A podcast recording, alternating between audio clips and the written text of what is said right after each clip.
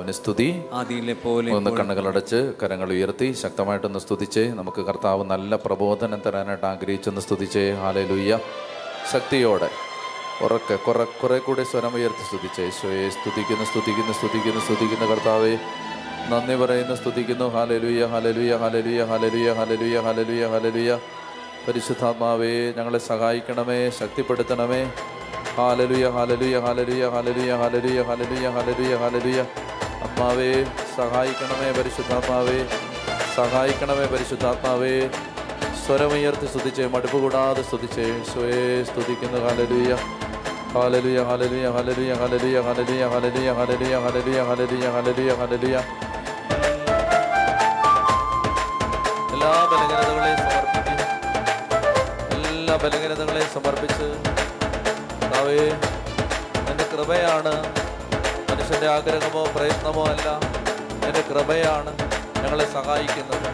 വിശ്വാസത്തോടെ കർത്താവെ എല്ലാ ബലഹീനതകളിലേക്കും എല്ലാ ശക്തിക്കുറവുകളിലേക്കും അങ്ങയുടെ കൃപ ഇറങ്ങി വരണമേ എന്ന് ആഗ്രഹിച്ചു. കൃപയാലേ കൃപയാലേ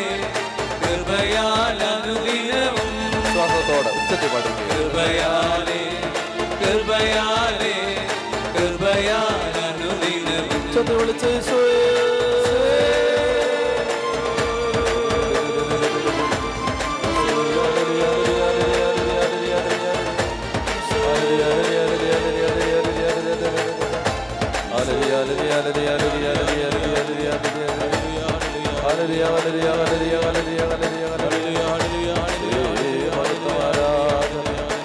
യേശുവേ.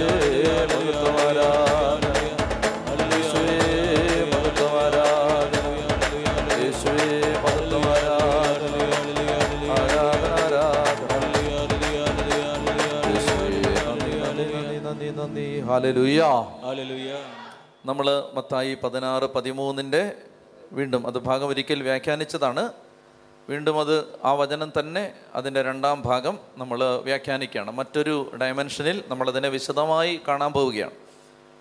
അപ്പോൾ നമ്മൾ രാവിലെ ചിന്തിച്ചത് തെറ്റായ പ്രബോധനങ്ങൾ അതുവഴിയായി സഭയെ നശിപ്പിക്കാൻ പിശാജ് പരിശ്രമിച്ചു കൊണ്ടിരിക്കുമ്പോൾ ശരിയായ കാഴ്ചപ്പാടുകൾ മനസ്സിലാക്കണം. നമ്മൾ എന്ത് വിശ്വസിക്കരുത് ഇതാണ് നമ്മൾ രാവിലെ ചിന്തിച്ചത്. ഇപ്പോൾ നമ്മൾ ചിന്തിക്കാൻ പോകുന്നത് നമ്മൾ അങ്ങനെയാണെങ്കിൽ എന്താണ് വിശ്വസിക്കേണ്ടത്? ഈശോയുടെ വാക്കുകൾ നമുക്ക് ശ്രദ്ധിക്കാം. കേസറിയ ഫിലിപ്പി പ്രദേശത്ത് ഈശോ തന്റെ ശിഷ്യന്മാരെ കൊണ്ടുപോയി.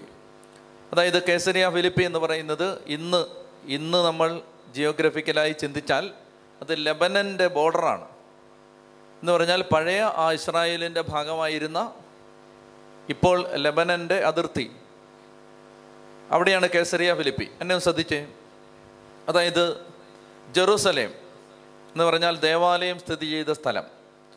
എന്ന് പറഞ്ഞാൽ ഈശോ കൊല്ലപ്പെട്ട ആ നഗരം. ഈശോ കഴുതക്കുട്ടിയുടെ പുറത്ത് കയറി നഗരത്തിലേക്ക് പ്രവേശിച്ച ദേവാലയത്തിലേക്ക് പോയ ആ നഗരം. ഈശോയെ കാഴ്ചവെച്ച ദേവാലയത്തിൽ കാഴ്ചവെച്ച ദേവാലയം സ്ഥിതി ചെയ്ത ആ നഗരം ജെറുസലേം. അത് ഇറ്റ്സ് ടുവേർഡ്സ് ദ ഡൗൺ താഴെയാണത്. എന്നെ എന്നെ നോക്കണം. ജെറുസലേം താഴെയാണ്. ഇപ്പം നമ്മൾ കേരളത്തിന്റെ ഭൂപടം പോലെ അങ്ങനെ ഒരു വിഷ്വൽ നിങ്ങളുടെ മനസ്സിലേക്ക് കൊണ്ടുവന്നാൽ ഈ ജെറുസലേം അതിൽ ഏറ്റവും താഴെയാണ്. തിരുവനന്തപുരം ഏറ്റവും താഴെയാണ്. എന്ന് പറഞ്ഞ പോലെ ഇതിങ്ങ് ഏറ്റവും താഴെയാണ്. ഇനി അവിടുന്ന് ഇങ്ങനെ കുറച്ച് മുകളിലേക്ക് മുകളിലേക്ക് വരുമ്പോഴാണ് അപ്പോൾ ഇതാണ് ഏറ്റവും വിശുദ്ധ നഗരം അത് ഏറ്റവും താഴെ. അവിടുന്ന് മുകളിലേക്ക് മുകളിലേക്ക് വരും തോറും അത് വിജാതീയരുടെ നഗരങ്ങളായിട്ട് മാറുന്നു. അല്ലെങ്കിൽ വിശുദ്ധമല്ലാത്തതായി മാറുന്നു. ഇതാണ് യഹൂദന്റെ സങ്കല്പം. അപ്പോൾ ജെറുസലേമാണ് ഹോളി സിറ്റി. അപ്പോൾ അവിടുന്ന് കുറച്ച് കുറച്ച് മുകളിലേക്ക് വരുമ്പോൾ ഗലീലി. അവിടെയാണ് ഈശോ ജനിച്ചു വളർന്നത്. സോറി ഈശോ വളർന്നത്. ഗലീലയിലെ നസറത്ത്. അപ്പോൾ അതൊക്കെ എത്ര? അത്ര നല്ല ഭക്ഷണങ്ങളല്ല. യഹൂദനെ സംബന്ധിച്ച് അവിടെ വിജാതീയരുടെ സാന്നിധ്യം ഉണ്ട്. അപ്പോൾ അത് ഏതാണ്ടൊരു ജെറുസലേം താഴെയാണ്. കുറച്ച് മുകളിലായിട്ട് അത് വരും. ഇനി അങ്ങേയറ്റം ഏറ്റവും മുകളിൽ. അതാണ് പൂർണമായും വിജാതീയർ താമസിക്കുന്ന സ്ഥലം. അങ്ങനെ ഒരു സ്ഥലമാണ് ഈ കേസറിയ ഫിലിപ്പി. അപ്പോൾ ഈശോ ഇവരെ അവിടെ നിന്ന് മാറ്റി മാറ്റി മാറ്റി മാറ്റി മാറ്റി മാറ്റി മാറ്റി വിജാതീയരുടെ ടെറിട്ടറിയിൽ കൊണ്ടുപോയി നിർത്തിയിരിക്കുകയാണ്. അതാണ് ഒന്നാമതായി നിങ്ങളുടെ തലയിലേക്ക് വരേണ്ടത്. നമുക്ക് ജിയോഗ്രാഫിക്കലായ ചില കാര്യങ്ങൾ മനസ്സിലാക്കാൻ പോവാണ് നമ്മൾ. ഇനി കേസറിയ ഫിലിപ്പി. ആ കേസറിയ ഫിലിപ്പിയിൽ അതിന്റെ പ്രത്യേകത എന്താ വെച്ചാൽ ഈശോ വളരെ നല്ല ഒരു ടീച്ചറായിരുന്നു. ഈ നല്ല ടീച്ചർ എന്നാ ചെയ്യുന്നു വെച്ചാൽ നല്ല ടീച്ചർ ആളുകളുടെ മനസ്സിൽ ചില കാര്യങ്ങൾ പതിയാൻ വേണ്ടി വിഷ്വൽസിന്റെ സഹായം ഉപയോഗിക്കും. അപ്പം അതുകൊണ്ടാണ് നമ്മുടെ സ്കൂളിലും കോളേജുകളിലൊക്കെ ബോർഡിൽ എഴുതുന്നത്. അല്ലെങ്കിൽ ചില കാര്യങ്ങൾ അതിന്റെ പിക്ചർ കാണിക്കുന്നത് പവർ പോയിന്റ് ഉപയോഗിക്കുന്നത് ചില വീഡിയോകൾ കാണിക്കുന്നത്. അപ്പോൾ വിഷ്വൽസ് ഉപയോഗിച്ചു. ഇങ്ങനെ ഈശോ ഈ കാര്യം പഠിപ്പിക്കാൻ വേണ്ടി പത്രോസേനീ പറയാവുന്നു ഇത് പഠിപ്പിക്കാൻ വേണ്ടി ഈശോ കൊണ്ടുപോകുന്നത് കേസരിയ ഫിലിപ്പിയിലേക്കാണ്. അവിടെ കൊണ്ടുപോകുന്നതിന് ഒരു പശ്ചാത്തലം ഉണ്ട്. ആ പശ്ചാത്തലം ഇതാണ്. കേസരിയ ഫിലിപ്പിയിൽ ഈശോ കൊണ്ടുപോകുന്നത് കേസറിയ ഫിലിപ്പിയിലെ വിജാതീയരുടെ ഒരു ക്ഷേത്രത്തിനടുത്തേക്കാണ്. നിങ്ങൾ ഇന്ന് ജെറുസലേമിൽ സോറി ഇസ്രായേലിൽ ചെന്നിട്ട് ഓട്ടോറിക്ഷയ്ക്ക് പൈസ കൊടുത്തിട്ട് കേസറിയ ഫിലിപ്പി കൊണ്ടുവിടണമെന്ന് പറഞ്ഞാൽ ഏതാണ് ആ സ്ഥലമെന്ന് അവർ ചോദിക്കും. ഇന്നത്തെ ആ സ്ഥലത്തിന്റെ പേര് ബാനിയാസ് എന്നാണ്. ബാനിയാസ്. ബാനിയാസ് എന്നാണ് ഇന്നത്തെ പേര്. അന്നത്തെ പേര് കേസറിയ ഫിലിപ്പി എന്നാണ്. അതിന്റെ കാരണം എന്തെന്ന് വെച്ചാൽ കേസറിയ ഫിലിപ്പി എന്ന് ഈശോ ആ സ്ഥലത്ത് സോറി ആ സ്ഥലത്ത് ആ സ്ഥലം വിളിക്കപ്പെട്ടതിന്റെ കാരണം എന്താണെന്ന് വെച്ചാൽ സീസർ ഞാൻ നേരത്തെ പറഞ്ഞിരുന്നു സീസർ ദൈവമാണ്. A pinch of incense. അതെടുത്തിട്ട് കുന്തിരിക എടുത്തിട്ട് ഈ ധൂപകലശത്തിന്റെ മുകളിലേക്കിട്ട് നിങ്ങൾ സീസറിനെ ആരാധിച്ചാൽ നിങ്ങൾക്ക് നിങ്ങളുടെ ജീവൻ രക്ഷപ്പെടും. സീസറിനെ ദൈവമായിട്ടാണ് കണ്ടിരുന്നത്. അപ്പോൾ ഹേറോദേശ് രാജാവ് സീസറിനെ പ്രസാദിപ്പിക്കാൻ വേണ്ടി സീസറിന്റെ പേരിൽ ഈ പാനിയാസ് പാൻ എന്ന് പറയുന്ന ദേവന്റെ പാൻ എന്ന് പേരുള്ള ദേവൻ ആ ദേവന്റെ പ്രത്യേകത പകുതി ആടിന്റെ ശരീരവും പകുതി മനുഷ്യന്റെ ശരീരവുമുള്ള ദേവനാണ് പാൻ. ആ പാനിന്റെ ആരാധനാ സ്ഥലമാണ് പാനിയാസ്. അതാണ് ഇന്നത്തെ ബാനിയാസ്. അതാണ് അന്നത്തെ കേസറിയ ഫിലിപ്പി. ഹലോ പിടിയിട്ടുന്നുണ്ടോ കേസറിയ ഫിലിപ്പി. ഈ കേസറിയ ഫിലിപ്പി അന്നത്തെ പേരെന്താണ്? Caesarea Philippi. ഇന്നത്തെ പേരെന്താണ്? ബാനിയാസ്. ബാനിയാസ്. എന്തുകൊണ്ടാണ് ബാനിയാസ് എന്ന പേര്? പാൻ എന്ന് പേരുള്ള ദേവൻ. ദേവന്റെ പ്രത്യേകത? പകുതി ആട് പകുതി മനുഷ്യൻ. പകുതി ആട് പകുതി മനുഷ്യൻ. അപ്പൊ ആ ദേവന്റെ ആരാധനാ സ്ഥലമാണ് പാനിയാസ്. ബാനിയാസ് ആ സ്ഥലത്ത് സീസറിനെ ദൈവമായി കരുതി ഹെറോദേസ് രാജാവ് ഒരു ക്ഷേത്രം പണിതു. പാൻ ദേവൻ പാൻ ദേവനെ ആരാധിക്കുന്ന സ്ഥലം. ഇനി ഇവിടുത്തെ പ്രത്യേകത എന്താണെന്ന് വെച്ചാൽ ഈ ക്ഷേത്രം നിലനിൽക്കുന്നത് ഹലോ ഈ ക്ഷേത്രം നിലനിൽക്കുന്നത് വലിയ ഒരു പാറയുടെ അടുത്താണ്. പാറയോട് ചേർന്നാണ്. അല്ലെങ്കിൽ ഈ പാറയിലാണ് ഈ ക്ഷേത്രം പണിതിരിക്കുന്നത്. വിഷ്വൽസ് ഈശോ വിഷ്വൽ ഉപയോഗിക്കുകയാണ്. അപ്പോൾ പാറയിലാണ് ഈ ക്ഷേത്രം പണിതിരിക്കുന്നത്. അപ്പൊ പാറമേൽ പണിതിരിക്കുന്ന ഒരു ക്ഷേത്രത്തിന്റെ അടുത്ത് ഇങ്ങനെ കൊണ്ടുപോയി നിർത്തിയിട്ട് ഈശോ ചോദിക്കാണ് ശിഷ്യന്മാരോട് ഞാൻ ആരെന്നാണ് ജനങ്ങൾ പറയുന്നത്? കോനയെ അപ്പൊ ശിഷ്യന്മാർ പറയാണ് ജസ്നാവ് ജറമിയ ഏലിയ. ഓക്കെ ഞാൻ ആരെന്നാണ് നിങ്ങൾ പറയുന്നത്? പത്രോസിയ പറയുന്നത് നീ ജീവനുള്ള ദൈവത്തിന്റെ പുത്രനായ ക്രിസ്തുവാകുന്നു അപ്പോൾ ഈശോ പറയുകയാണ് യോഗന്നാന്റെ പുത്രനായ ശിമയോനെ നീ ഭാഗ്യവാൻ. മാംസരക്തങ്ങളല്ല നിനക്കത് വെളിപ്പെടുത്തി തന്നത്. സ്വർഗസ്ഥനായ പിതാവാണ്. നീ പാറയാകുന്നു. പാറ. നിൽക്കുന്നത് പാറയുടെ ലൊക്കേഷനിലാണ്. പാറയുടെ പുറത്തൊരു അമ്പലം നിൽക്കുകയാണ്. ആ പാറയുടെ പുറത്ത് നിൽക്കുന്ന ഈ ക്ഷേത്രത്തിനടുത്ത് നിന്നിട്ട് പറയാണ് പത്രോസേ നീ പാറയാകുന്നു. ഇതാണ് ലൊക്കേഷൻ. എന്തുകൊണ്ടാണ് കേസരിയ ഫിലിപ്പി കൊണ്ടുപോയത്? അത് ഇതുകൊണ്ടാണ്. ഈ വിഷ്വൽ കാണിക്കാൻ പറ്റിയ വേറെ ഒരു സ്ഥലവും കർത്താവിന്റെ കണ്ണിൽ ആ നാട്ടിലെങ്ങുമില്ല ഈ വിഷ്വൽ കാണിച്ചാലേ ഇവിടെ എന്താണ് സംഭവിക്കാൻ പോകുന്നതെന്ന് പത്രോസിനും ഇനി വരുംകാല തലമുറകളിൽ നമുക്കും അത് വായിക്കുമ്പോൾ അങ്ങനെ മനസ്സിലാവുകയുള്ളൂ. ഇനി വേറെന്തെന്ന് വെച്ചാൽ നമ്മൾ ഈ ക്ഷേത്രം ഈ പാറയുടെ മുകളിൽ നിൽക്കുന്ന ആ പാ വലിയൊരു പാറയോട് ചേർന്ന് നിൽക്കുന്ന ആ ക്ഷേത്രത്തിനകത്തേക്ക് കയറുമ്പോൾ അകത്ത് കയറി കഴിഞ്ഞാൽ ആ പാറയോട് ചേർന്ന് വലിയ ഒരു ഗുഹ. ശ്രദ്ധിക്കുക ഇത് കേട്ടാ മതി. വലിയ ഒരു ഗുഹ. ആ ഗുഹയുടെ അടിയിൽ വെള്ളം. ആ വെള്ളത്തിന് ആ വെള്ളത്തിന്റെ ആഴമളക്കാൻ പറ്റാത്തത്ര അഗാധമായ വെള്ളം. കേൾക്കുന്നുണ്ടോ?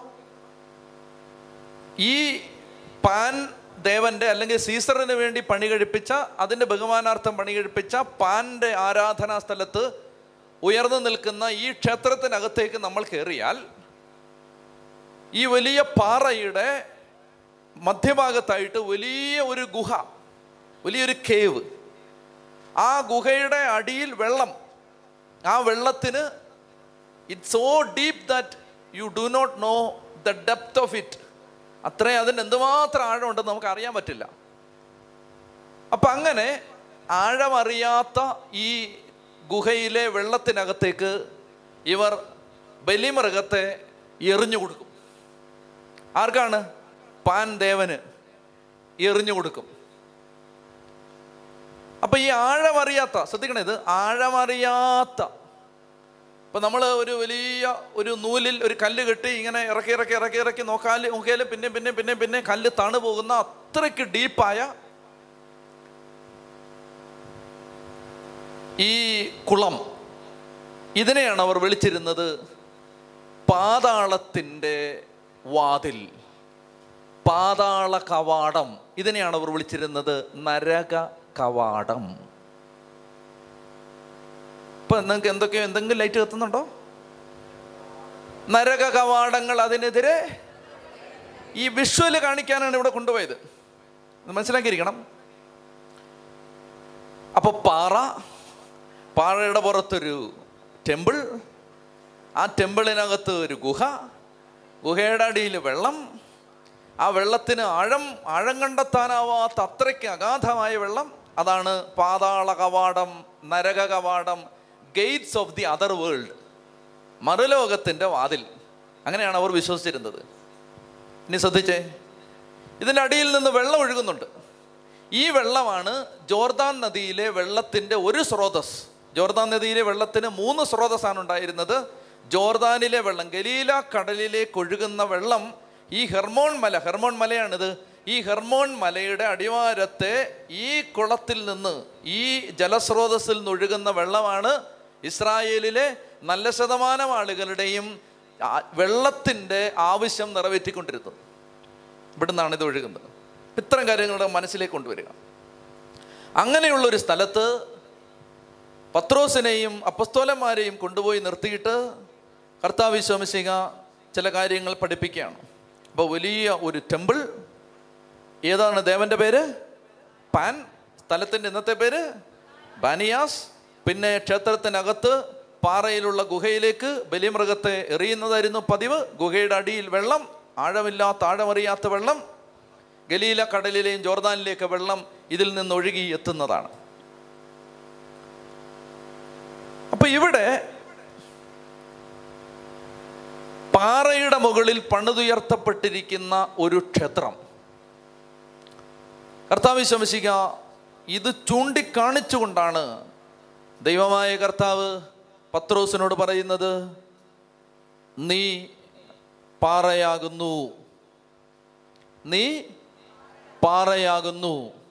ഈ പാറമേൽ ഞാൻ എന്റെ സഭയെ പണിയും.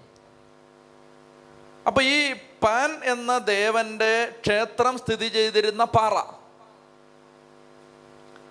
ആ പാറയുടെ മുകളിൽ പണിതുയർത്തിയിരുന്ന ക്ഷേത്രം. ഈ സിമ്പൽ എടുത്ത് കൺമുമ്പിൽ വെച്ചിട്ടാണ് ഈശോ പറയുന്നത് പത്രോസെ നീ ഇപ്പൊ കാണുന്നുണ്ടല്ലോ ഈ പാറ ഈ ക്ഷേത്രം പണിതിരിക്കുന്ന പാറ. ഇനി നീയാണ് ഈ പാറ.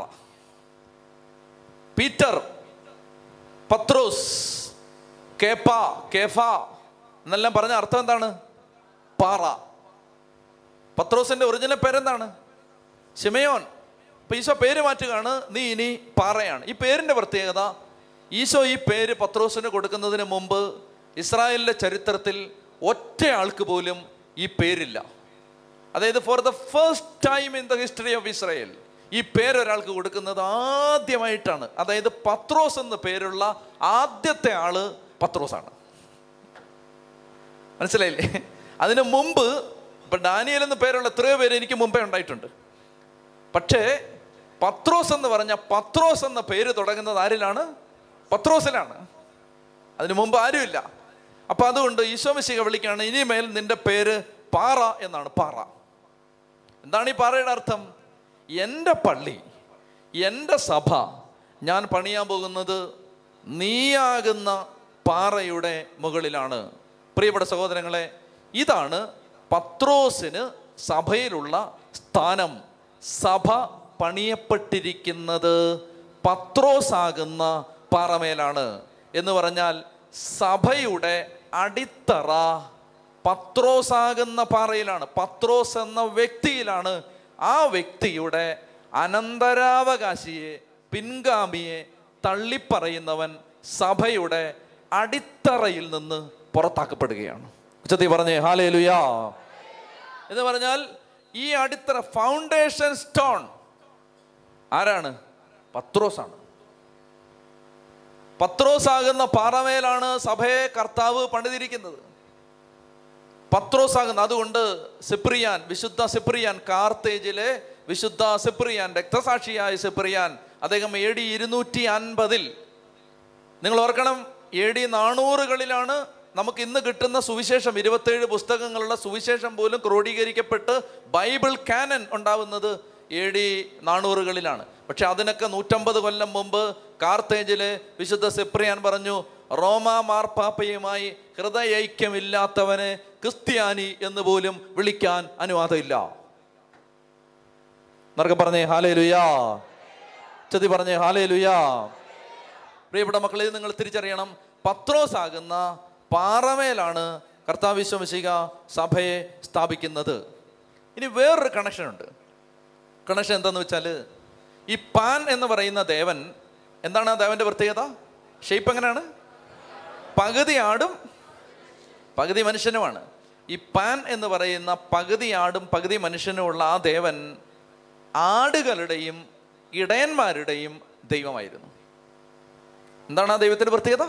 ആടുകളുടെയും ഇടയന്മാരുടെയും ദൈവമായിരുന്നു. ഈ ആടുകളുടെയും ഇടയന്മാരുടെയും ദൈവമായിരുന്ന പാനിന്റെ ക്ഷേത്രം സ്ഥിതി ചെയ്തിരുന്ന ആ പാറയുടെ അടുത്ത് വെച്ചാണ് കർത്താവ് വിശ്വമിശിക കേസരിയ ഫിലിപ്പിയിൽ വെച്ച് പത്രോസിനോട് പറയുന്നത് നീ പാറയാകുന്നു. ഈ പത്രോസിനോടാണ് ഉത്ഥാനത്തിന് ശേഷം സ്വർഗാരോഹണത്തിന് മുമ്പ് ഈശോ പറയാൻ പോകുന്നത് നീ എന്റെ ആടുകളെ മേയ്ക്കുക. ഈ കണക്ഷൻ ഇവിടെ കിട്ടുന്നുണ്ടോ? ആടുകളുടെ ദൈവമായിരുന്ന ഇടയന്മാരുടെ ദൈവമായിരുന്ന പാനിന്റെ ക്ഷേത്രത്തിനടുത്ത് കൊണ്ടുപോയി നിർത്തിയിട്ടാണ് ഈശോ പറയുന്നത്. ഇത് കണ്ടല്ലോ? ഇത് നിങ്ങൾ മനസ്സിലാക്കണം. പത്രോസെ നീ ഇത് മനസ്സിലാക്കണം. നീയാണ് ഇനി ഇടയൻ. നീയാണ് ഇനി ആടുകളെ നയിക്കേണ്ടത്. എന്റെ ആടുകളെ മേയ്ക്കുക. ഇങ്ങനെ ഈശോ വളരെ ബോധപൂർവമാണ് കേസറിയ ഫിലിപ്പിയിലേക്ക് പത്രോസിനെ കൊണ്ടുപോകുന്നത്. അപ്പോൾ ശ്രദ്ധിക്കുക ഒരു തെറ്റായ ദേവൻ ഒരു തെറ്റായ അമ്പലം ഒരു തെറ്റായ പാറ. ഹലോ കേൾക്കുന്നുണ്ടോ? ഒരു തെറ്റായ പാറ ഒരു തെറ്റായ ക്ഷേത്രം ഒരു തെറ്റായ ദേവൻ. ഈശോ പറയുകയാണ് ശരിയായ ദൈവം ഞാൻ. ശരിയായ ദൈവം ഞാൻ. ശരിയായ പാറ നീ. അതിന് മുകളിൽ പണിതുയർത്തപ്പെടുന്ന ശരിയായ പള്ളി എന്റെ സഭ.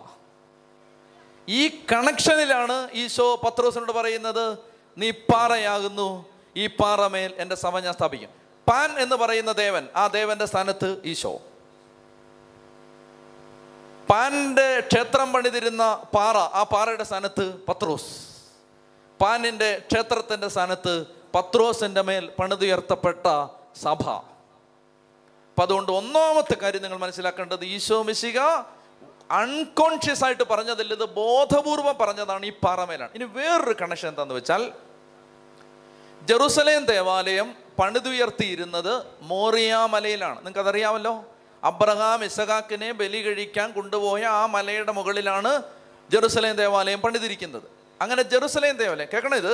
ജെറുസലേം ദേവാലയത്തിലെ അതിവിശുദ്ധ സ്ഥലത്ത് വാഗ്ദാന പേടകം. ഓർക്കുന്നുണ്ടോ അതൊക്കെ?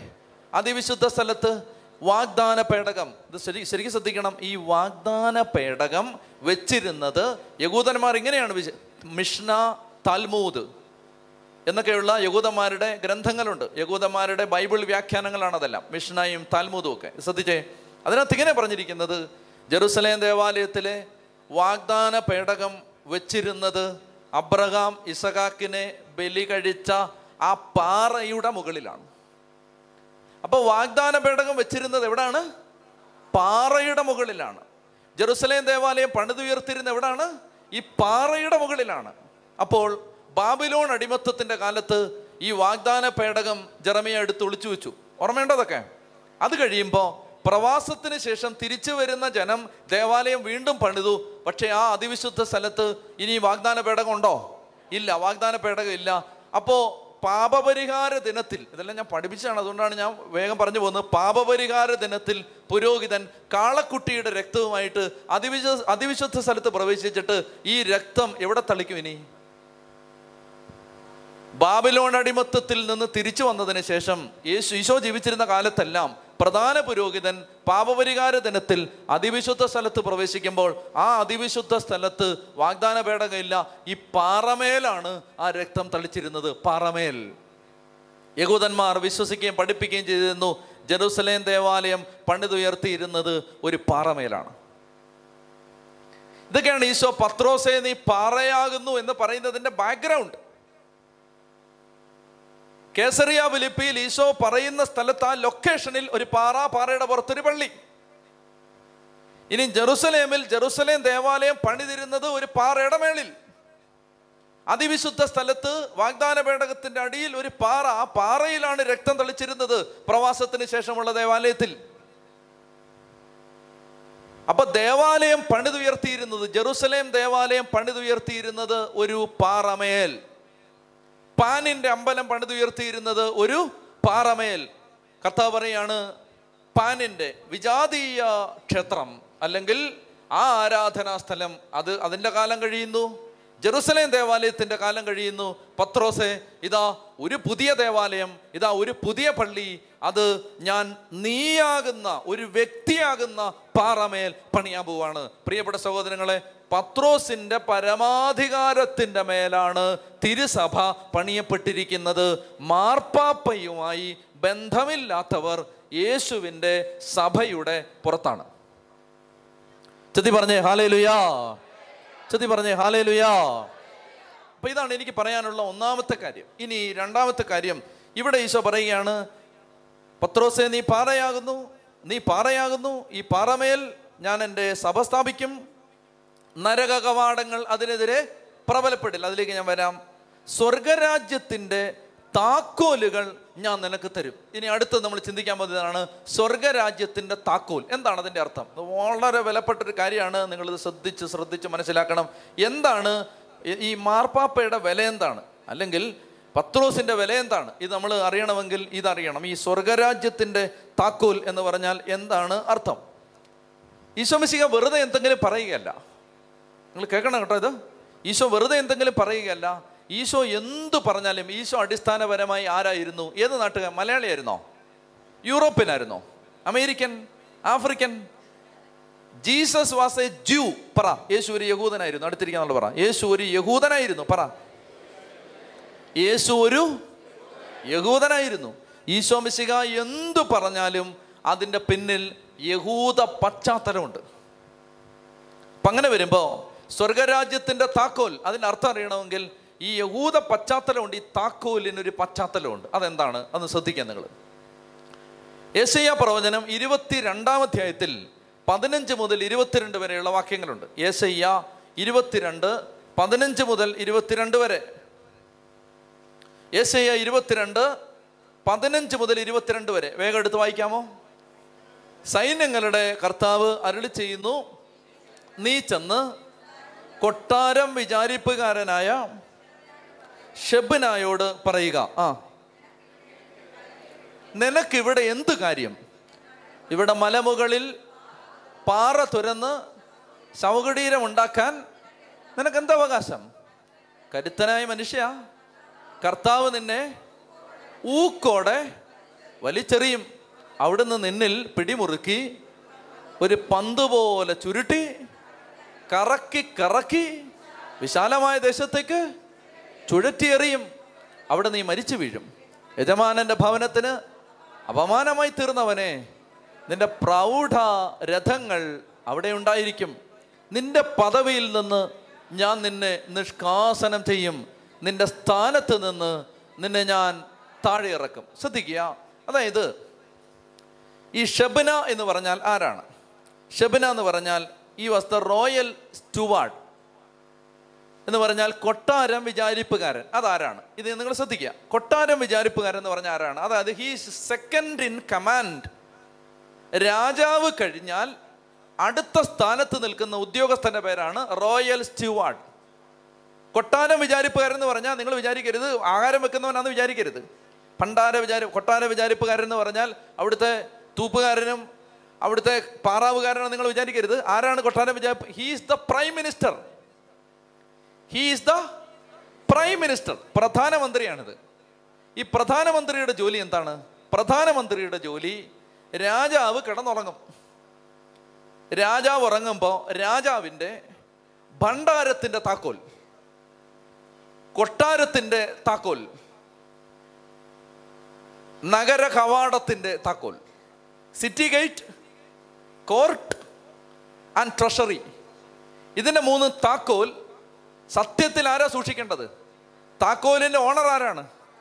ഹലോ താക്കോലിന്റെ ഓണർ ആരാണ്? രാജാവ്. പക്ഷെ രാജാവിന് എപ്പോഴും ഇത് താക്കോലും കൊണ്ട് നടക്കാൻ പറ്റില്ല. അതുകൊണ്ട് വിശ്വസ്തനായ പ്രൈം മിനിസ്റ്ററിനെ രാജാവ് ഈ താക്കോലേപ്പിച്ചിരിക്കുകയാണ് ഇനി ഈ താക്കോലിന്റെ പ്രത്യേകത റോമാക്കാരാണ് നമ്മൾ ഉപയോഗിക്കുന്ന ടൈപ്പ് ചെറിയ താക്കോലും താഴും കണ്ടുപിടിച്ചത്. അതിനു മുമ്പ് താക്കോൽ ഭയങ്കര വലിപ്പമുള്ളതാണ്. താക്കോൽ ഒരുത്തൻ തോളിൽ വെച്ചാണ് നടക്കുന്നത്. മനസ്സിലായോ? തോളിൽ അത്ര കാരണം വലിയ ലോക്കാണ്. അപ്പൊ അത് തുറക്കാൻ വലിയ നീളമുള്ള വലിയ താക്കോൽ അത് തോളിൽ വെച്ചാണ്. അപ്പോൾ ഈ prime minister second in command കൊട്ടാര വിചാരിപ്പുകാരൻ ഈ താക്കോലും കൊണ്ട് ഇങ്ങനെ നടക്കുമ്പോൾ അവനെ കാണുന്നവർക്കറിയാം ഈസ് ദ റോയൽ സ്റ്റൂവാർഡ് കാരണം എന്താണ്? അവന്റെ തോളിൽ താക്കോലുണ്ട്. അവൻ ആരാണ്? പ്രൈം മിനിസ്റ്ററാണ്. എന്ന് പറഞ്ഞാൽ രാജാവ് വിശ്വസ്തയോടെ തന്റെ താക്കോൽ തന്റെ അധികാരം ഏൽപ്പിച്ചിരിക്കുന്ന ആളാണ് ഈ കൊട്ടാരം വിചാരിപ്പുകാരനായ.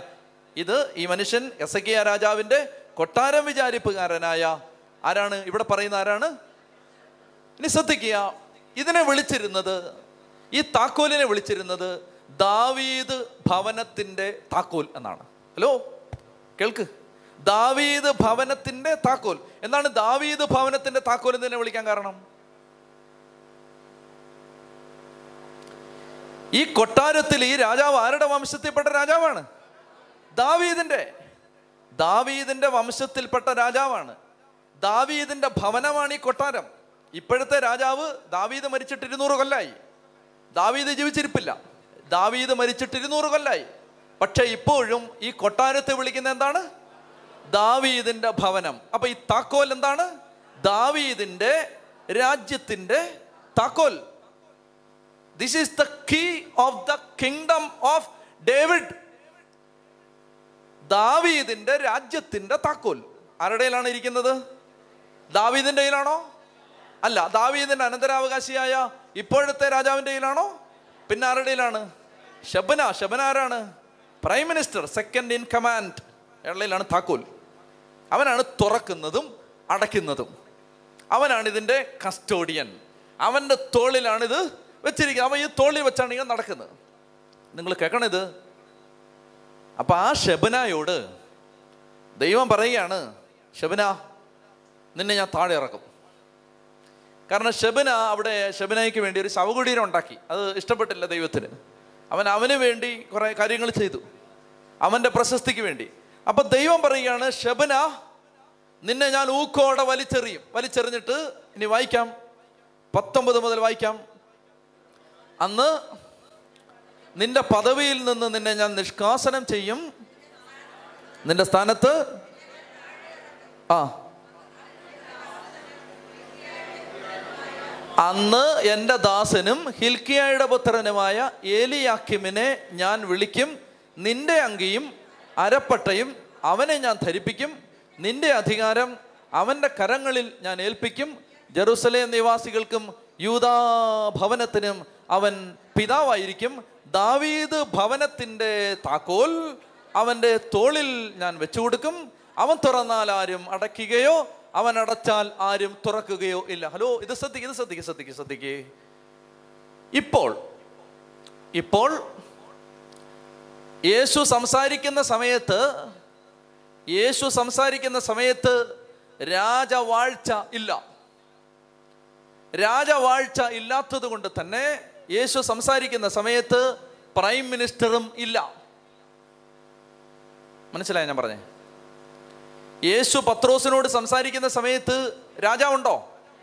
യഹൂദന്മാർക്ക് രാജാവില്ല. എറോത് രാജാവ് സീസറിന്റെ ആളായിട്ട് പൈസ കൊടുത്ത് വാങ്ങിച്ചിങ്ങനെ നിൽക്കുന്നതേ ഉള്ളൂ. ശരിക്കും ദാവീദിന്റെ വംശത്തിൽപ്പെട്ട രാജാവ് യഹൂദന്മാർക്കില്ല. പ്രൈം മിനിസ്റ്റർ ഇല്ല. എന്നാൽ ആ സ്ഥാനത്ത് യഹൂദ മതത്തിൽ ദൈവത്തിന്റെ ഉത്തരവാദിത്വം ജനത്തെ അറിയിക്കാൻ നിൽക്കുന്ന റോൾ കൈകാര്യം ചെയ്തിരുന്ന ഒരാളുണ്ട്. ആരാത് പ്രധാന പുരോഹിതൻ. അന്നത്തെ പ്രധാന പുരോഹിതൻ ആരാണ്? കയ്യാപ്പ. മത്തായി ഇരുപത്തിയാറ് അറുപത്തിയഞ്ച്.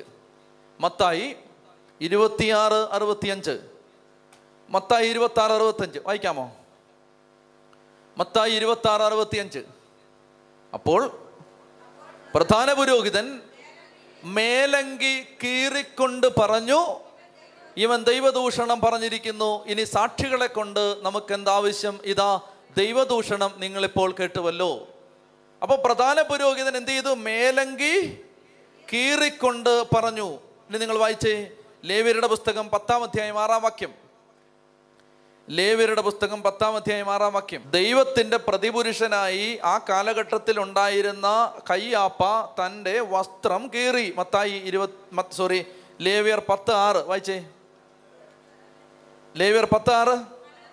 അനന്തരം മോശ അഹ്റോനോടും അവന്റെ പുത്രന്മാരായ എലയാസറിനോടും ഇത്താമറിനോടും പറഞ്ഞു നിങ്ങൾ തല നഗ്നമാക്കുകയോ വസ്ത്രം കീറുകയോ അരുത് പ്രധാന പുരോഹിതന്മാരോട് പറയാണ് നിങ്ങൾ തല നഗ്നമാക്കുകയോ വസ്ത്രം കീറുകയോ അരുത് അങ്ങനെ ചെയ്താൽ നിങ്ങൾ മരിക്കുകയും ജനം മുഴുവന്റെയും മേൽ ദൈവകോപം നിവേദിക്കുകയും ചെയ്യും. ഇനി ഇരുപത്തൊന്നാം അധ്യായം പതിനാറാം വാക്യം വായിച്ച് ലേവ്യർ ഇരുപത്തൊന്ന് പത്ത്. ലേവ്യർ ഇരുപത്തൊന്ന് പത്ത്.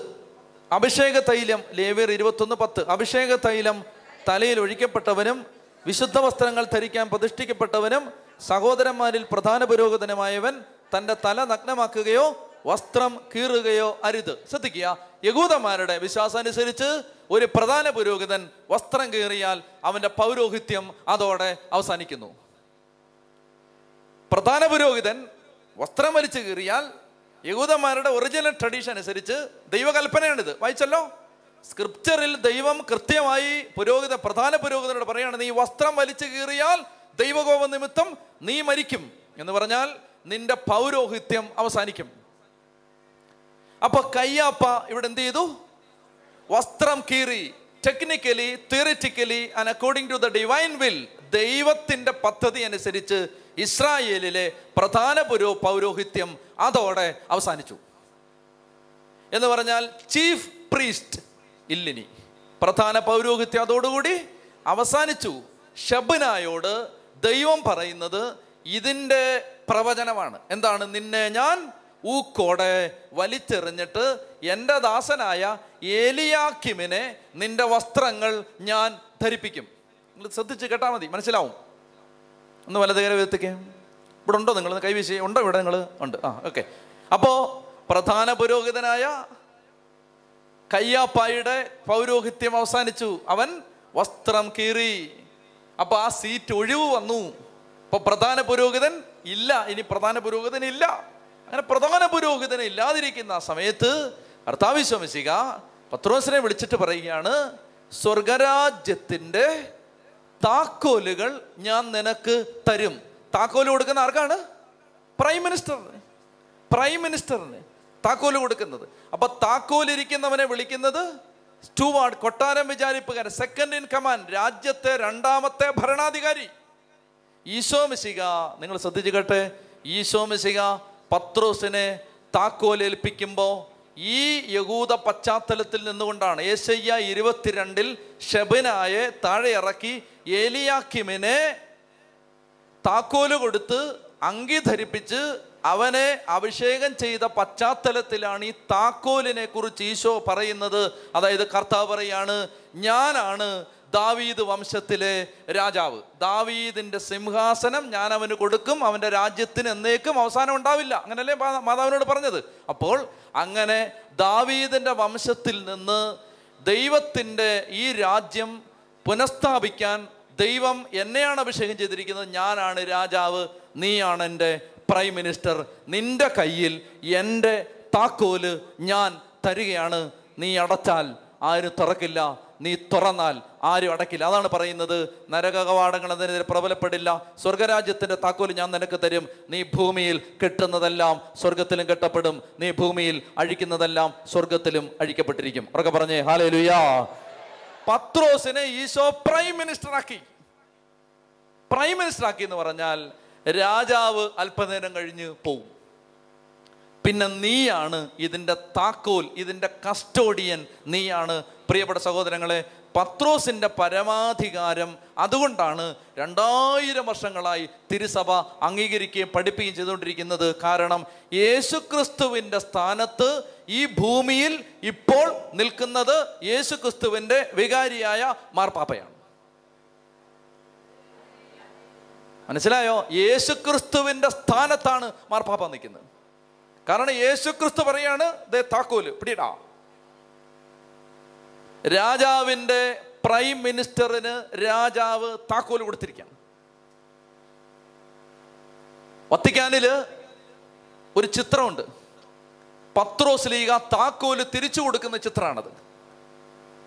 പത്രോസ് ലീഗ താക്കോൽ വാങ്ങിക്കുന്ന ചിത്രമല്ലത് തിരിച്ചു കൊടുക്കുന്ന ചിത്രമാണത്. എന്നാണ് ഇത് തിരിച്ചു കൊടുക്കുന്നത്? യുഗാന്ത്യത്തിൽ ഈശോ രണ്ടാമത് വരുമ്പോൾ അന്ന് പത്രോസിന്റെ സ്ഥാനത്ത് നിൽക്കുന്ന ആൾ കർത്താവിന്റെ കയ്യിൽ ഈ താക്കോൽ തിരിച്ചേൽപ്പിക്കും. കാരണം രാജാവ് അവനാണ്. അവൻ വരുന്നത് വരെ ഉത്തരവാദിത്വം നോക്കാൻ ദൈവം ഏൽപ്പിച്ചിരിക്കുന്ന ക്രിസ്തുവിന്റെ സ്ഥാനപതിയാണ് ഇന്ന് ഭൂമിയിൽ ഉള്ള മാർപ്പാപ്പ. നിങ്ങളത് തിരിച്ചറിയണം. അല്ലാതെ നിങ്ങൾക്ക് വഴിയെ പോകുന്ന ആളുകളെ ചൊറിയാൻ പറ്റുന്ന പോലെ ചൊറിയാനുള്ള ഒരാളല്ല അത്. നിങ്ങൾ മാർപ്പാപ്പയെ ദുഷിച്ചാൽ നിങ്ങൾ ദുഷിക്കുന്നത് ആര് അദ്ദേഹത്തെ അധികാരം ഏൽപ്പിച്ചോ ആ കർത്താവിനെയാണെന്ന് മാർപ്പാപ്പയെ ദുഷിക്കുന്ന സകലരും തിരിച്ചറിയണം. അദ്ദേഹത്തെ അല്ല നിങ്ങൾ കാരണം എന്താണ്? കർത്താവാണ് പറഞ്ഞത്. പിടിയടാ താക്കോൽ. ഇവിടെ നീയാണ് എന്റെ സ്ഥാനത്ത്. ഇനി അങ്ങനെ വരുമ്പോൾ ഒരു ചോദ്യം വരും. അങ്ങനെ വരുമ്പോൾ ഒരു ചോദ്യം വരും. അതായത് പത്രോസിനല്ലേ കൊടുത്തത്? അത് ഈ ഈ ഫ്രാൻസിസ് മാർപ്പാപ്പയ്ക്ക് അതുമായിട്ട് എന്താ ബന്ധം? ശ്രദ്ധിക്കുക. ഈശോ സ്ഥാപിക്കുന്നത് ശ്രദ്ധിക്കുക. ഇവിടെ എന്താണ്? പ്രൈം മിനിസ്റ്റർ എന്ന് പറയുന്നത് ഒരു ഓഫീസായിരുന്നു. ഒരു ഓഫീസാണത്. അതൊരു ഓഫീസാണ്. എന്ന് പറഞ്ഞാൽ മനസ്സിലാവും? ഓഫീസ് എന്ന് പറഞ്ഞാൽ ഏ? ആപ്പി നമ്മൾ ഓഫീസ് എന്ന് പറയുന്ന അർത്ഥത്തിലല്ല. അതൊരു ഒരു ഒരു ഒരു ദൗത്യമാണ്. ഒരു ചുമതലയാണ്. ഒരു സ്ഥാനമാണ്. രാജാക്കന്മാർ മാറി മാറി വരുന്നത് പോലെ ഈ താക്കോൽ കയ്യിലുള്ള ആളും ഈ സ്റ്റൂവാർഡും മാറി മാറി അത് ഡൈനാസ്റ്റിക് സക്സഷൻ ആയിരുന്നു. എന്ന് പറഞ്ഞാൽ ഒരു രാജാവ് മാറി കഴിയുമ്പോൾ കൊട്ടാരം വിചാരിപ്പുകാരനെയും മാറ്റും. അടുത്ത ആളെ വെക്കും. അപ്പോൾ സക്സഷനാണ് ഒരാൾ മാറിയാൽ അടുത്ത ആൾ പക്ഷേ ഓഫീസ് അപ്പോഴും ഉണ്ട്. ഇപ്പം നമ്മുടെ നാട്ടിലെ പ്രധാനമന്ത്രി ബഹുമാനപ്പെട്ട നരേന്ദ്രമോദി മരിച്ചു കഴിഞ്ഞാലും അതോടുകൂടി പ്രധാനമന്ത്രി എന്ന സ്ഥാനം ഇല്ലാതാവുമോ അടുത്ത ആൾ ആ സ്ഥാനത്തേക്ക് വരും അയാളാണ് പ്രധാനമന്ത്രി. അതുകൊണ്ട് നിങ്ങളൊരു കാര്യം മനസ്സിലാക്കിയിരിക്കണം.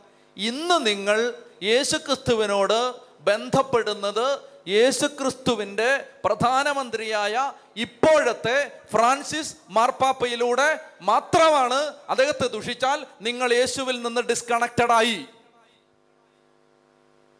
ഇത്രയ്ക്ക് ഗൗരവമുള്ളതാണ് ഈ വിഷയം. നിസ്സാര കാര്യമല്ല ഇത് മാർപ്പാപ്പയെ ദുഷിച്ചാൽ നിങ്ങൾ അതോടുകൂടി കർത്താവുമായുള്ള ബന്ധത്തിൽ നിന്ന് വിച്ഛേദിക്കപ്പെട്ടിരിക്കുന്നു.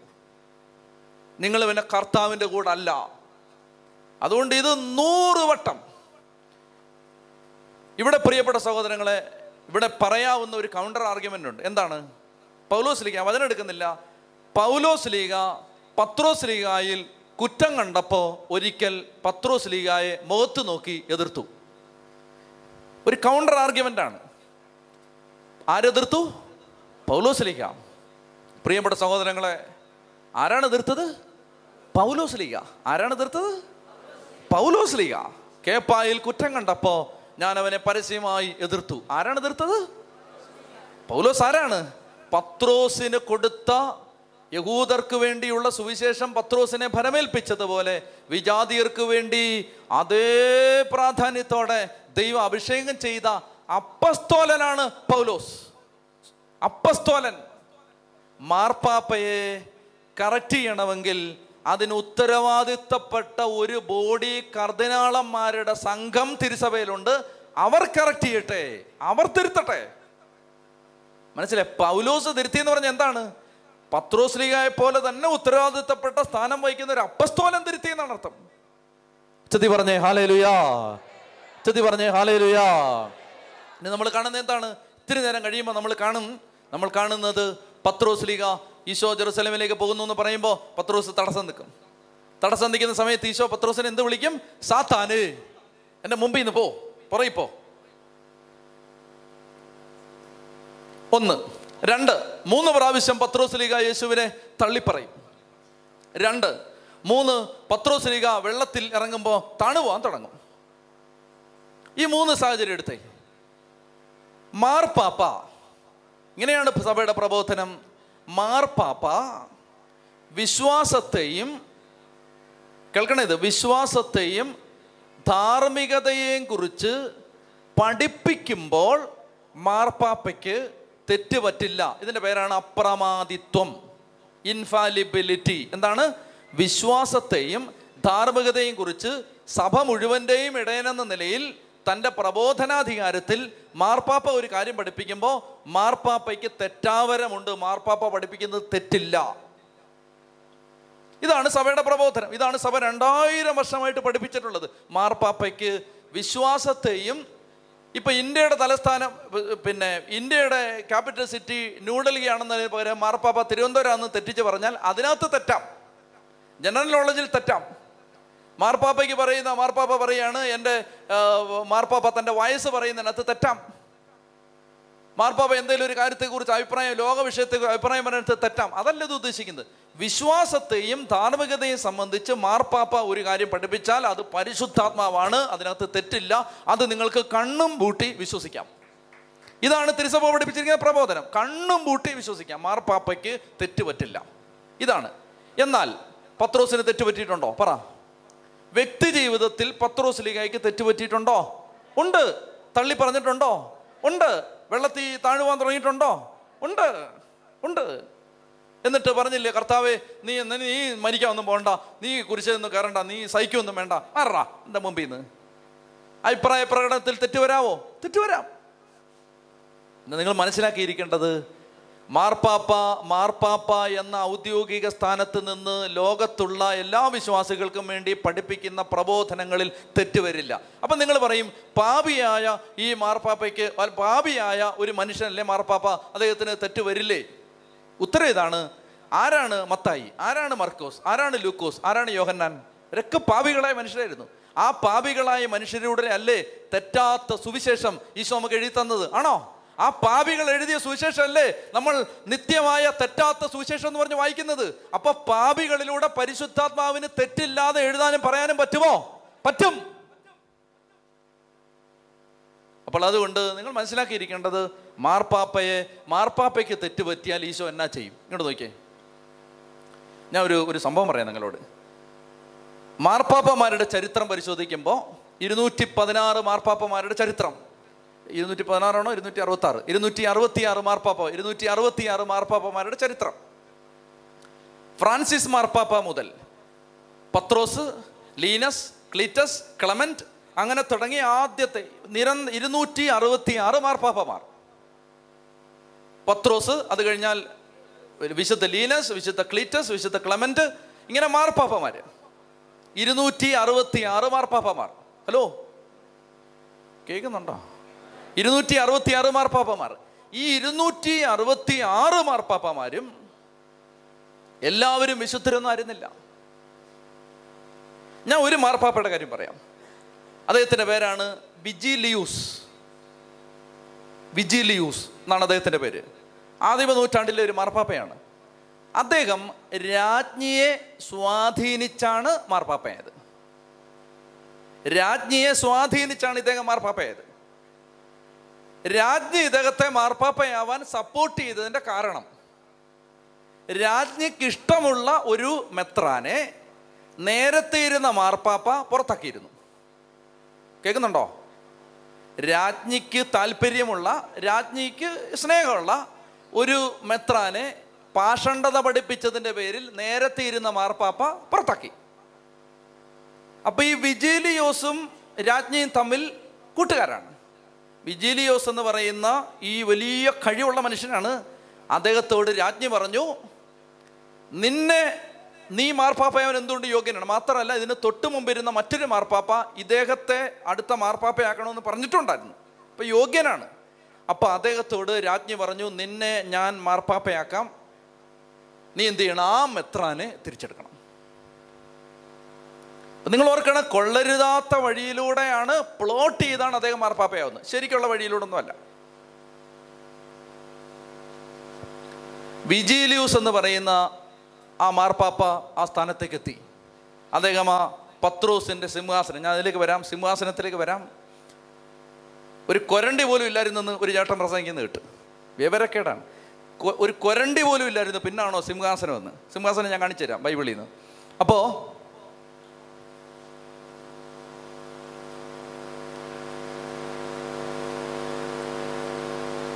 ഈ വിജിലിയൂസ് എന്ന് പറയുന്ന മാർപ്പാപ്പ ഈ സിംഹാസനത്തിലിരുന്നു. രാജ്ഞി കത്തയച്ചു അപ്പൊ നമ്മുടെ മറ്റേ കാര്യം എങ്ങനെയാണ്? മറ്റേ ആ മെത്രാനെ തിരിച്ചെടുക്കണം. ഇദ്ദേഹം രാജ്ഞിക്ക് എഴുതിയ മറുപടി വത്തിക്കാൻ ഡോക്യുമെന്റുകളിലുണ്ട് ഇദ്ദേഹം രാജ്ഞിക്ക് എഴുതിയ മറുപടി ഇതാണ് രാജ്ഞി ഈ സ്ഥാനത്തേക്ക് എത്തും വരെ ഞാൻ ഒരുപാട് അബദ്ധങ്ങളും ഒരുപാട് അറിവുകേടുകളും ഒരുപാട് ഫൂളിഷ് ആക്സും മണ്ടത്തരങ്ങളും ചെയ്തിട്ടുണ്ട്. ഇപ്പോൾ ഞാനിരിക്കുന്നത് വിശുദ്ധരായ പത്രോസും അദ്ദേഹത്തിന് അനന്തരഗാമികളും ഇരുന്ന കസേരയിലാണ്. ഇവിടെ ഇരുന്നു കൊണ്ട് സഭയ്ക്ക് വിരുദ്ധമായി മുൻപിരുന്ന മാർപ്പാപ്പമാർക്ക് വിരുദ്ധമായി ഒരു നിലപാടെടുക്കാൻ എനിക്ക് മനസ്സില്ല. എന്നെ കൊന്നാലും ഞാനത് ചെയ്യില്ല എന്ന് പറഞ്ഞ് അദ്ദേഹം എഴുതിയതിന്റെ പേരിൽ ഇദ്ദേഹത്തെ രാജ്ഞി ഉപദ്രവിക്കുകയും നാടുകടത്തുകയും ഒടുവിൽ അദ്ദേഹം കൊല്ലപ്പെടുകയും ചെയ്തു.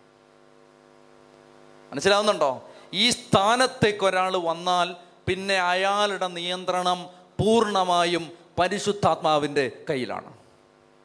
ഇത് നിങ്ങൾ മനസ്സിലാക്കിയിരിക്കണം. ഈ സ്ഥാനത്ത് ഒരാൾ വന്നാൽ കൊള്ളരുതാത്ത ജീവിതം നയിച്ചിരുന്ന ആളുകൾ ഈ സ്ഥാനത്ത് വന്നിട്ടുണ്ട്. പക്ഷേ കർത്താവിന്റെ സഭയാണിത്. കർത്താവിന്റെ പ്രൈം മിനിസ്റ്ററാണത്. കർത്താവിന്റെ സ്റ്റുവാർഡാണത്. കർത്താവിന്റെ വികാരിയാണത്. പിന്നെ അദ്ദേഹത്തിന്റെ നിയന്ത്രണം കർത്താവിന്റെ കയ്യിലാണ്. സിംഹാസനം. മർക്കോസിന്റെ സുവിശേഷം സോറി മത്തായിയുടെ സുവിശേഷം ഇരുപത്തി മൂന്നാമത്തെ അധ്യായം എടുക്കുക.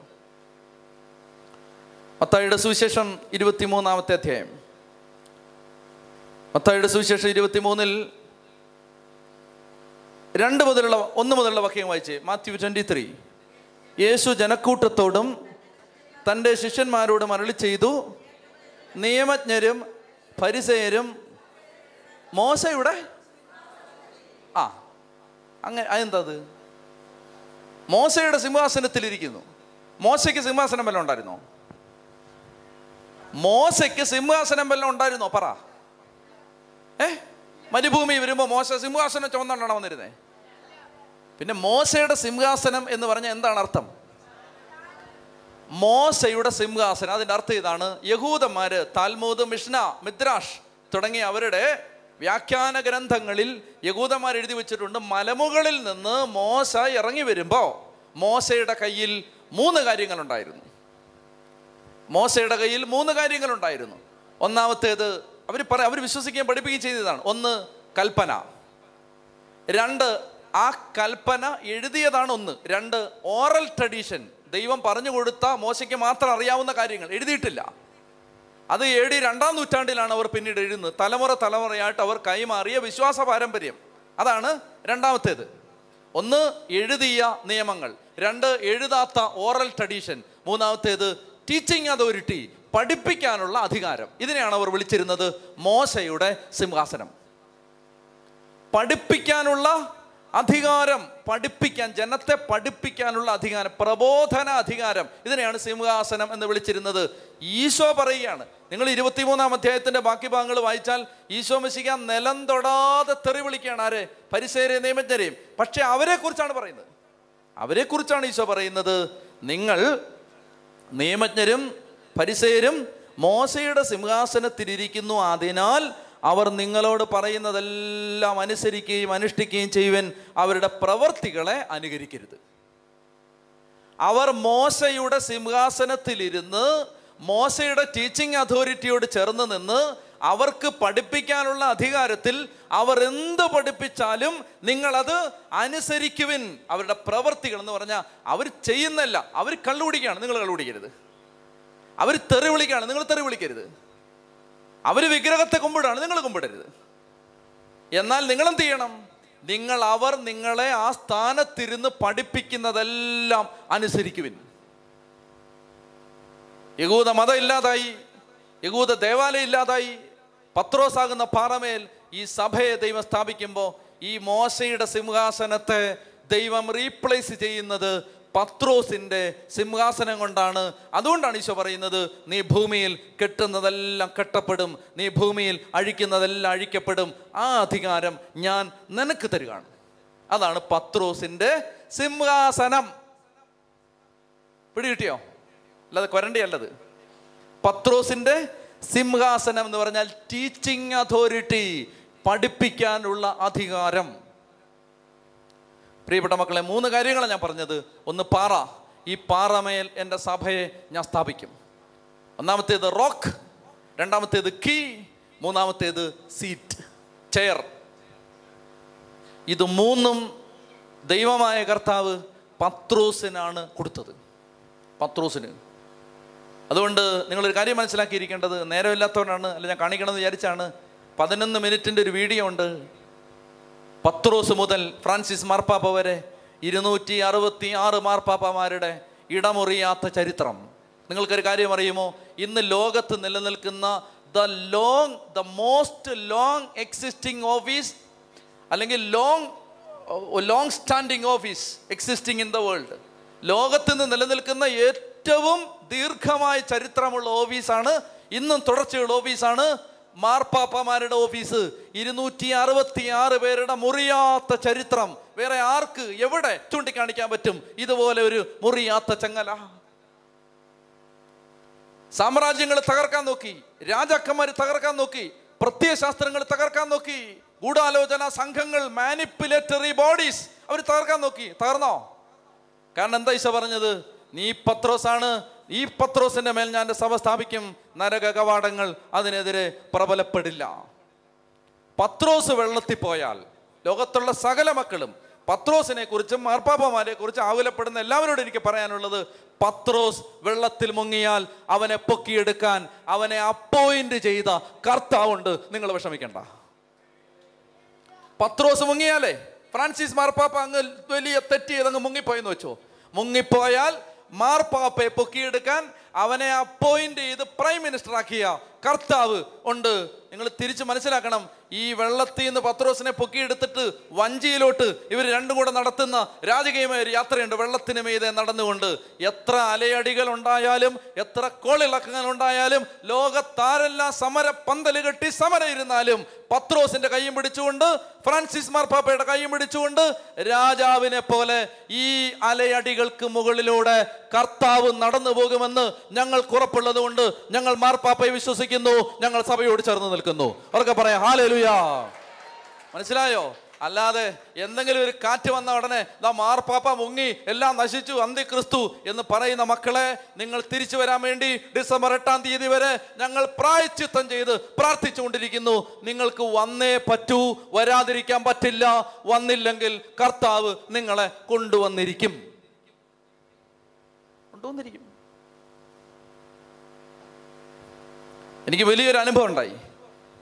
അമ്മാടെ കൺവെൻഷന് ഞാൻ വലിയ മനോ മനോവേദനയോടെ ഞാൻ പറഞ്ഞു മക്കളെ മുപ്പത്തിമൂന്ന് ദിവസം നമുക്ക് മാർപ്പാപ്പയ്ക്ക് വേണ്ടി പ്രാർത്ഥിക്കണം. മുപ്പത്തിമൂന്ന് ദിവസം നിങ്ങൾ നിയോഗം അമ്പത്തേഴാം സങ്കീർത്തനവും മാതാവിന്റെ സ്തോത്രഗീതവും ചൊല്ലി മാർപ്പാപ്പയ്ക്ക് വേണ്ടി പ്രാർത്ഥിക്കണം. അന്ന് രാത്രി കേരളത്തിൽ ഒരു ചെറുപ്പക്കാരൻ അന്ന് രാത്രിയിൽ ദൈവത്തിന്റെ ആത്മാവനോട് സംസാരിച്ചിട്ട് അവനിത് അറിയുന്നില്ല അമ്മാടത്ത് ഞാൻ പറഞ്ഞത് എത്രയോ ദിവസം കഴിഞ്ഞാണ് അപ്ലോഡ് ചെയ്യപ്പെടുന്നത്. അമ്മാടത്ത് ഞാൻ പറഞ്ഞ കാര്യം അവൻ അറിയാൻ പാടില്ല. കേരളത്തിലെ ഒരു ചെറുപ്പക്കാരന് ആ രാത്രി കർത്താവ് സംസാരിച്ചു മാർപ്പാപ്പയ്ക്ക് വേണ്ടി സംസാരിക്കുക. അവൻ എന്ത് ചെയ്തു? മാർപ്പാപ്പയ്ക്ക് വേണ്ടി വീഡിയോകൾ ഉണ്ടാക്കാൻ തുടങ്ങി. കഴിഞ്ഞ ദിവസം എന്നോട് സംസാരിക്കുമ്പോൾ എന്റെ അടുത്ത് പറഞ്ഞു അച്ഛാ നവംബർ മാസം അഞ്ചാം തീയതി അമ്മാടം കൺവെൻഷന് അച്ഛൻ മാർപ്പാപ്പയ്ക്ക് വേണ്ടി പ്രാർത്ഥിക്കാൻ മുപ്പത്തിമൂന്ന് ദിവസം ആഹ്വാനം ചെയ്തെന്ന് ഞാൻ എനിക്ക് അറിയാൻ പാടില്ലായിരുന്നു. അന്ന് രാത്രിയാണ് കർത്താവിനോട് പറഞ്ഞത് മാർപ്പാപ്പയ്ക്ക് വേണ്ടി വീഡിയോകൾ ഇറക്കൂ. അപ്പൊ പ്രാർത്ഥിച്ച ഫലമുണ്ടോ? ഫലമുണ്ടോ? അതുകൊണ്ട് എനിക്ക് പറയാനുള്ളതാണ് അനേകം നമ്മുടെ മക്കൾ അനേകം നമ്മുടെ ചെറുപ്പക്കാര് ആശയക്കുഴപ്പത്തിൽപ്പെട്ട് മാർപ്പാപ്പയെ തെറി വിളിക്കുന്നവരുടെ സംഘത്തിൽ ചേരാനുള്ള സാധ്യതകൾ അടയാൻ വേണ്ടി ഡിസംബർ എട്ട് വരെ നിങ്ങൾക്ക് ചെയ്യാവുന്ന എല്ലാ പ്രായച്ചിത്വവും ചെയ്ത് അമലോത്ഭവ തിരുനാൾ വരെ പ്രാർത്ഥിച്ച് അമ്മയുടെ വിമല ഹൃദയത്തിൽ വരെ സമർപ്പിച്ച് നമുക്ക് സഭയുടെ കൂടെ നിൽക്കണം. പറക പറഞ്ഞേ ഹാലേ ലുയാ ചതി പറഞ്ഞേ ഹാലേ ലുയാ പ്രിയപ്പെട്ട മക്കളെ അതുകൊണ്ട് നേരം പോകുന്നതുകൊണ്ട് ഞാൻ ഇത്രയും പറഞ്ഞ് അവസാനിപ്പിക്കുകയാണ്. അതുകൊണ്ട് ഈ മർക്കോസ് സോറി മത്തായി പതിനാറാം അധ്യായം പതിമൂന്നിനുള്ള വാക്യങ്ങൾ എന്തിനാണ് കർത്താവ് ഇത്രയും നാൾ കാത്തുവെച്ചു? എന്ന് ചോദിച്ചാൽ അതിന് ഇത്രേ അർത്ഥമേ ഉള്ളൂ. അതിന്റെ അർത്ഥം ഇതാണ് ഇന്ന് നമ്മൾ ഈ വിഷയം സംസാരിക്കണമെന്ന് ദൈവത്തിന് നിർബന്ധമുണ്ടായിരുന്നു. Papacy is the longest existing office in the world longest existing office in the world ലോകത്തുള്ള ഏറ്റവും ദീർഘമായി നിലനിൽക്കുന്ന ഓഫീസ് മാർപ്പാപ്പയുടെ സ്ഥാനമാണ്. ഇരുന്നൂറ്റി അറുപത്തി ആറ് മാർപ്പാപ്പമാരുടെ ഇടമുറിയാത്ത ചരിത്രം. അതുകൊണ്ട് നമുക്ക് ഞാൻ എനിക്ക് പറയാനുള്ളത് കർത്താവ് വെള്ളത്തിൽ പത്ത് ദിവസം മുങ്ങിയാൽ കർത്താവ് പൊക്കി എടുത്തോളൂ. കർത്താവ് പൊക്കിക്കോളും കാരണം ഇത് കർത്താവിന്റെ സഭയാണ്. നമ്മളാരും ആ ബാധ്യത ഏറ്റെടുക്കേണ്ടതില്ല. നമ്മളാരും മാർപ്പാപ്പയെ ദുഷിക്കരുത്. രാവിലത്തെ കാര്യങ്ങൾ നിങ്ങൾക്ക് മനസ്സിലായി വിചാരിക്കുന്നു.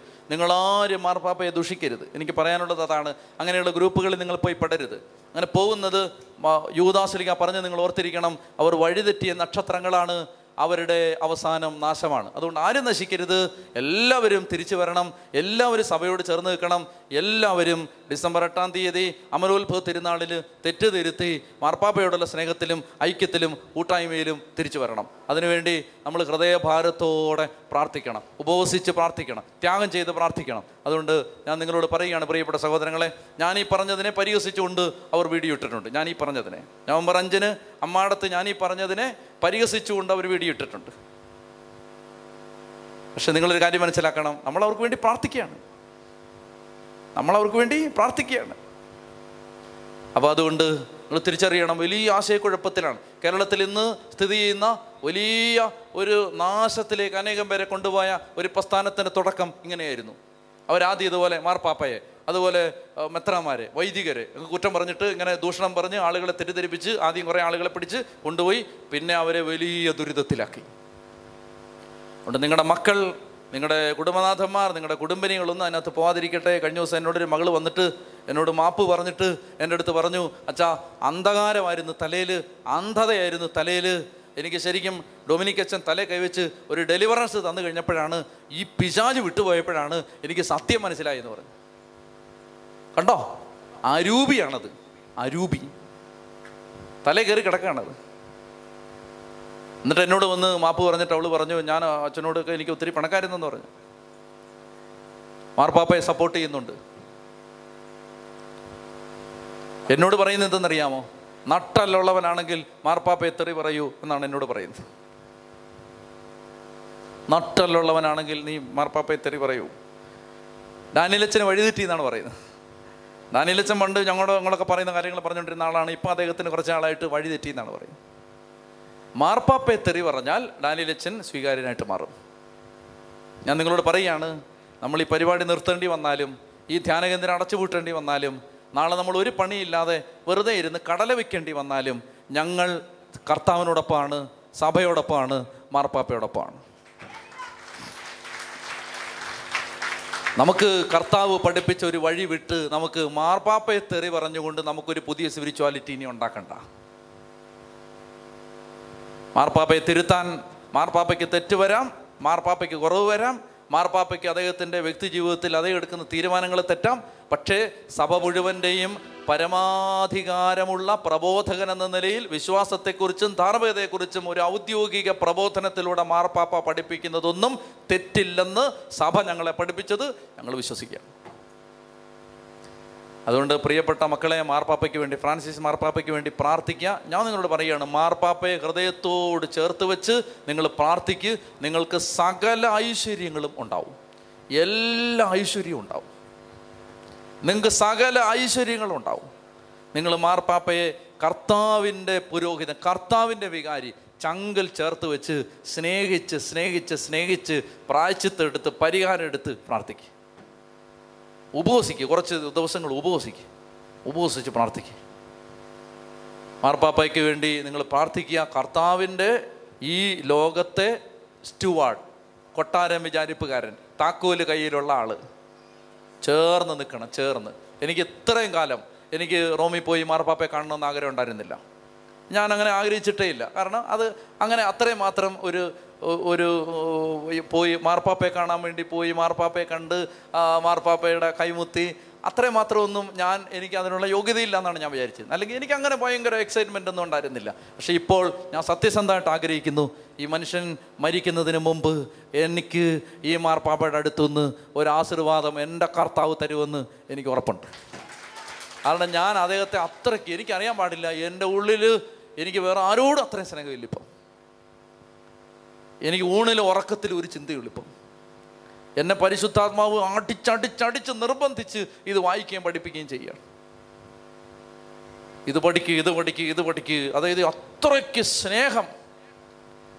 അതുകൊണ്ട് ആരെങ്കിലും എങ്ങനെയെങ്കിലും മാറ ഒറിഞ്ഞോ ഒളിഞ്ഞോ തെളിഞ്ഞോ മാർപ്പാപ്പയെ ദുഷിച്ചാൽ എന്റെ മനസ്സ് വേദനിക്കുകയാണ്. ഞാനത് എനിക്കറിയാൻ പാടില്ല. അത് അതങ്ങ് വരികയാണെങ്കിൽ ഭാരം. അതുകൊണ്ട് ഞാൻ നിങ്ങളോട് പറയുകയാണ് നിങ്ങൾ മാർപ്പാപ്പയെ സ്നേഹിക്കുക എല്ലാ അനുഗ്രഹങ്ങളും ദൈവം തരും. എല്ലാ അനുഗ്രഹങ്ങളും. ദൈവം നിങ്ങൾക്ക് തരും. മാർപ്പാപ്പയെ സ്നേഹിക്ക് മാർപ്പാപ്പയുടെ കൂടെ നിൽക്ക് മാർപ്പാപ്പയ്ക്ക് വേണ്ടി പ്രാർത്ഥിക്ക് മാർപ്പാപ്പയ്ക്ക് വേണ്ടി നിങ്ങൾ പരിത്യാഗം ഏറ്റെടുക്ക് പരിഹാരം ഏറ്റെടുക്ക്. പാവമല്ലേ എന്തോ ഒരു ആക്ഷേപങ്ങൾ കേൾക്കുമ്പോൾ ഈ പാവം മനുഷ്യൻ ഒന്നും പ്രതികരിക്കുന്നില്ല. ഞാൻ എന്നും നോക്കും എല്ലാ ദിവസവും നോക്കും. വിഷമമുണ്ടോ മുഖത്ത്? പ്രയാസമുണ്ടോ മുഖത്ത്? എന്ന് ഞാൻ അതിനെ നോക്കും. പക്ഷെ ഒരു പ്രയാസവും ഇല്ല. ഒരു പ്രയാസവും ഇല്ല. എല്ലാ ദിവസവും ഞാൻ ഇങ്ങനെ നോക്കും. ഇപ്പം ഇന്നലെ കുർബാന ചൊല്ലിയ സമയത്ത് ഇച്ചിരി പ്രയാസമുള്ള പോലെ എനിക്ക് തോന്നിയിട്ടുണ്ട്. തായ്ലൻഡിലെ കുർബാനയുടെ സമയത്ത് മാർപ്പാപ്പയുടെ മുഖത്ത് ഇച്ചിരി സന്തോഷക്കുറവുള്ള പോലെ എനിക്ക് തോന്നുന്നു. യേശയ്യ ഇരുപത്തിരണ്ട് പതിനഞ്ച് മുതലുള്ള വാക്യങ്ങളെടുത്ത് ഇതാണ് ഈ പശ്ചാത്തലത്തിലാണ് പത്രോസിനെ ഈശോ അഭിഷേകം ചെയ്യുന്നത്. പഴയ നിയമ പശ്ചാത്തലം അതാണ്. ഷബനായെ മാറ്റി ഏലിയാക്കീമിനെ അഭിഷേകം ചെയ്യുന്ന ആ ഭാഗത്തിന്റെ പശ്ചാത്തലത്തിലാണ് ഈശോ പത്രോസിനെ അഭിഷേകം ചെയ്യുന്നത്. വേഗം എടുക്കാം. വേഗം എടുക്കാം. അതായത് യേശയ്യ പ്രവചനം ഇരുപത്തിരണ്ടാം അധ്യായം പതിനഞ്ച് മുതൽ ഇരുപത് വരെ. എടുത്തു വായിച്ചേ. സൈന്യങ്ങളുടെ കർത്താവ് അരളി ചെയ്യുന്നു.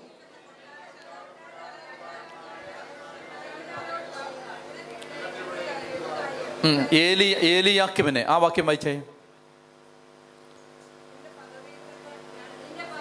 നിന്റെ പദവിയിൽ നിന്ന് നിന്റെ പദ വായിച്ചേ നിന്റെ പദവിയിൽ നിന്ന് ഞാൻ നിന്നെ നിഷ്കാസനം ചെയ്ത് നിന്റെ സ്ഥാനത്ത് നിന്ന് ഞാൻ നിന്നെ താഴെ ഇറക്കും. ഏലിയാക്കിമിനെ ഞാൻ വിളിക്കും. അടുത്തത്. നിന്റെ അങ്കിയും അരപ്പട്ടയും അവനെ ഞാൻ ധരിപ്പിക്കും. ശ്രദ്ധിച്ചേ നിന്റെ അങ്കിയും അരപ്പട്ടയും. ഈ അങ്കിയും അരപ്പട്ടയുമുള്ള ആളാണ് മാർപ്പാപ്പ. അങ്കിയും അരപ്പട്ടയും. അടുത്ത എന്താണ്? നിന്റെ അധികാരം അവന്റെ കരങ്ങളിൽ ഞാൻ ഏൽപ്പിക്കും. ഇതാണ് ആ അധികാരമാണ്. ആ പ്രധാന പുരോഹിതന്റെ അധികാരമാണ്. അല്ലെങ്കിൽ ആ കൊട്ടാരം വിചാരിപ്പുകാരൻ ആ പ്രൈം മിനിസ്റ്ററിന്റെ അധികാരമാണ്.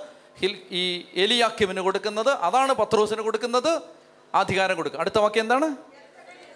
ജെറുസലേം നിവാസികളുടെയും യൂതാഭവനത്തിനും അവൻ അതായത് he will be called father to the house of Jew Judah and Jerusalem he will be called എന്താ വിളിക്കുന്നത്? അവനെ ഫാദർ എന്ന് വിളിക്കും. പോപ്പ് എന്ന വാക്കിന്റെ അർത്ഥം ഫാദർ എന്നാണ്. ഒന്ന് കൈയടിച്ച് ചോദിക്കുന്ന നന്ദി പറഞ്ഞേ. പോപ്പ് എന്ന വാക്കിന്റെ അർത്ഥം ഫാദർ എന്നാണ്. രണ്ടായിരം വർഷമായിട്ട് തിരുസഭ പത്രോസിന്റെ സ്ഥാനത്തെ വ്യാഖ്യാനിച്ചത് ഈ പഴയ നിയമ പശ്ചാത്തലത്തിലാണ്. ഈ പഴയ നിയമ ഭാഗമാണ് മാർപ്പാപ്പയുടെ പരമാധികാരത്തിന് സപ്പോർട്ടിംഗ് ആയിട്ട് രണ്ടായിരം വർഷത്തെ സഭാപിതാക്കന്മാർ ഈ സ്ഥാനത്തെ വ്യാഖ്യാനിച്ചത് ഈ പശ്ചാത്തലത്തിലാണ്. ഏലിയാക്കിമിന്റെ ഏലിയാക്കിമിനെ ഞാൻ ഷെബിനായുടെ സ്ഥാനത്ത് അവരോധിക്കും അവന്റെ അങ്കിയും അരപ്പട്ടയും കൊടുക്കും അവന്റെ അധികാരം കൊടുക്കും അവന്റെ താക്കോൽ കൊടുക്കും അവൻ എന്ത് വിളിക്കപ്പെടും? അവൻ ഫാദർ എന്ന് വിളിക്കപ്പെടും. അവൻ പോപ്പ് എന്ന് വിളിക്കപ്പെടും. പാപ്പ പോപ്പ് എന്ന് പറഞ്ഞാൽ father. Holy father. Holy father. Isho മെസ്സിഹായിക്ക് തുതിയായിരിക്കട്ടെ ദൈവം ഒത്തിരി നിങ്ങളെ അനുഗ്രഹിക്കട്ടെ. കർത്താവിന്റെ വലിയ കൃപ നിങ്ങളുടെ മേലെല്ലാം ഉണ്ടാവട്ടെ. എല്ലാവരെയും ദൈവം സമൃദ്ധമായിട്ട് അനുഗ്രഹിക്കട്ടെ എന്ന് പ്രാർത്ഥിക്കാം.